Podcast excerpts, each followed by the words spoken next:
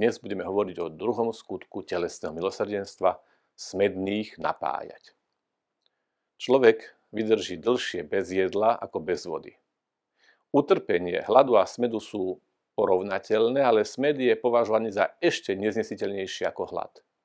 Jeden z politických väzňov 50. rokov v komunistickom Československu opisoval mučiacu metódu výsluchu EŠTB.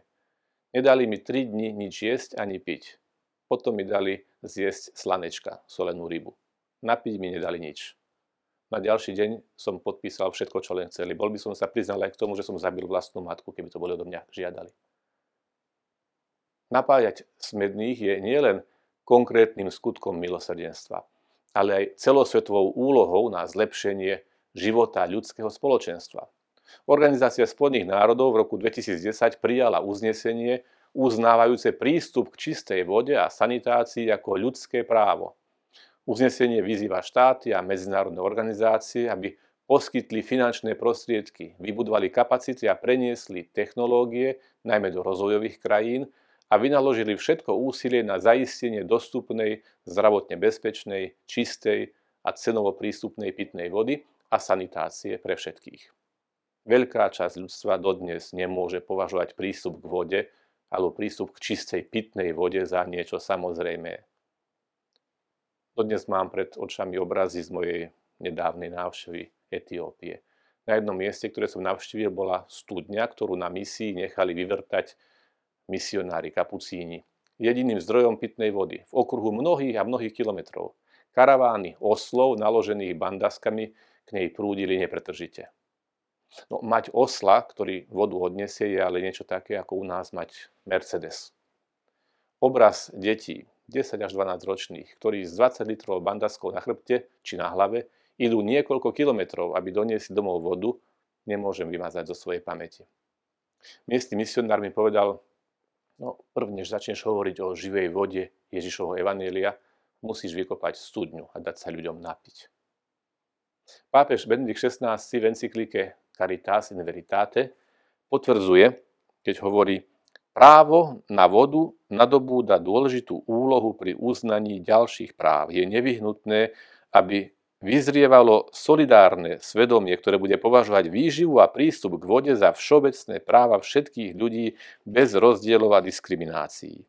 Nezabúdajme na Ježišové slova Ja som chlieb života a ak je niekto smedný, nech príde ku mne. Tieto slová sú pre nás, všetkých veriacich, istou provokáciou. Provokáciou uznať, že cez nasýtenie hladných a napojenie smedných sa odvíja náš vzťah s Bohom. S Bohom, ktorý Ježišovi zjavil svoju tvár milosrdenstva. Možno poznáte životný príbeh modernej svetej, svetej matky Terezy z Kalkaty. Bola rehoľnou sestrou Loretánkou, venovala sa v indickej Kalkate vyučovaniu angličtiny v kolégiu pre dievčatá z lepších rodín. Pekné a úctyhodné povolanie ju ale nenaplňalo. Najmä po tom, čo bola svetkom nepokojov, bojov a masakier medzi obyvateľstvom po vyhlásení nezávislosti Indie. Išla hľadať pokoj a vnútornú silu na duchovné cvičenia.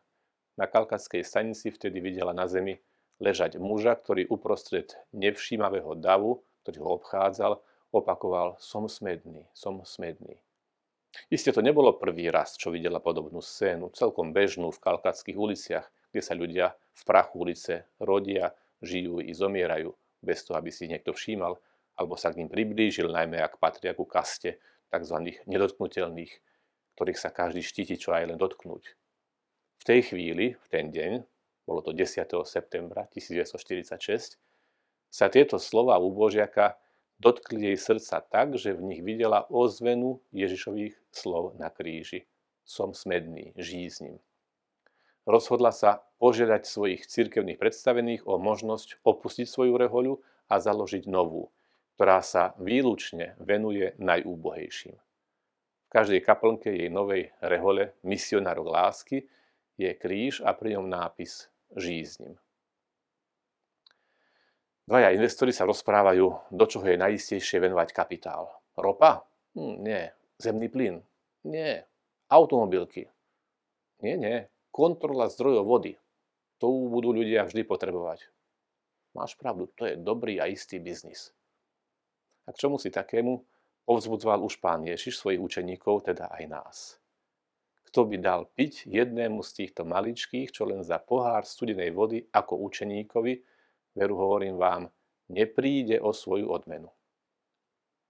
A som si istý, že pritom nemyslel na pozemský biznis, ale na niečo oveľa trvácnejšie a istejšie. Nemyslíte?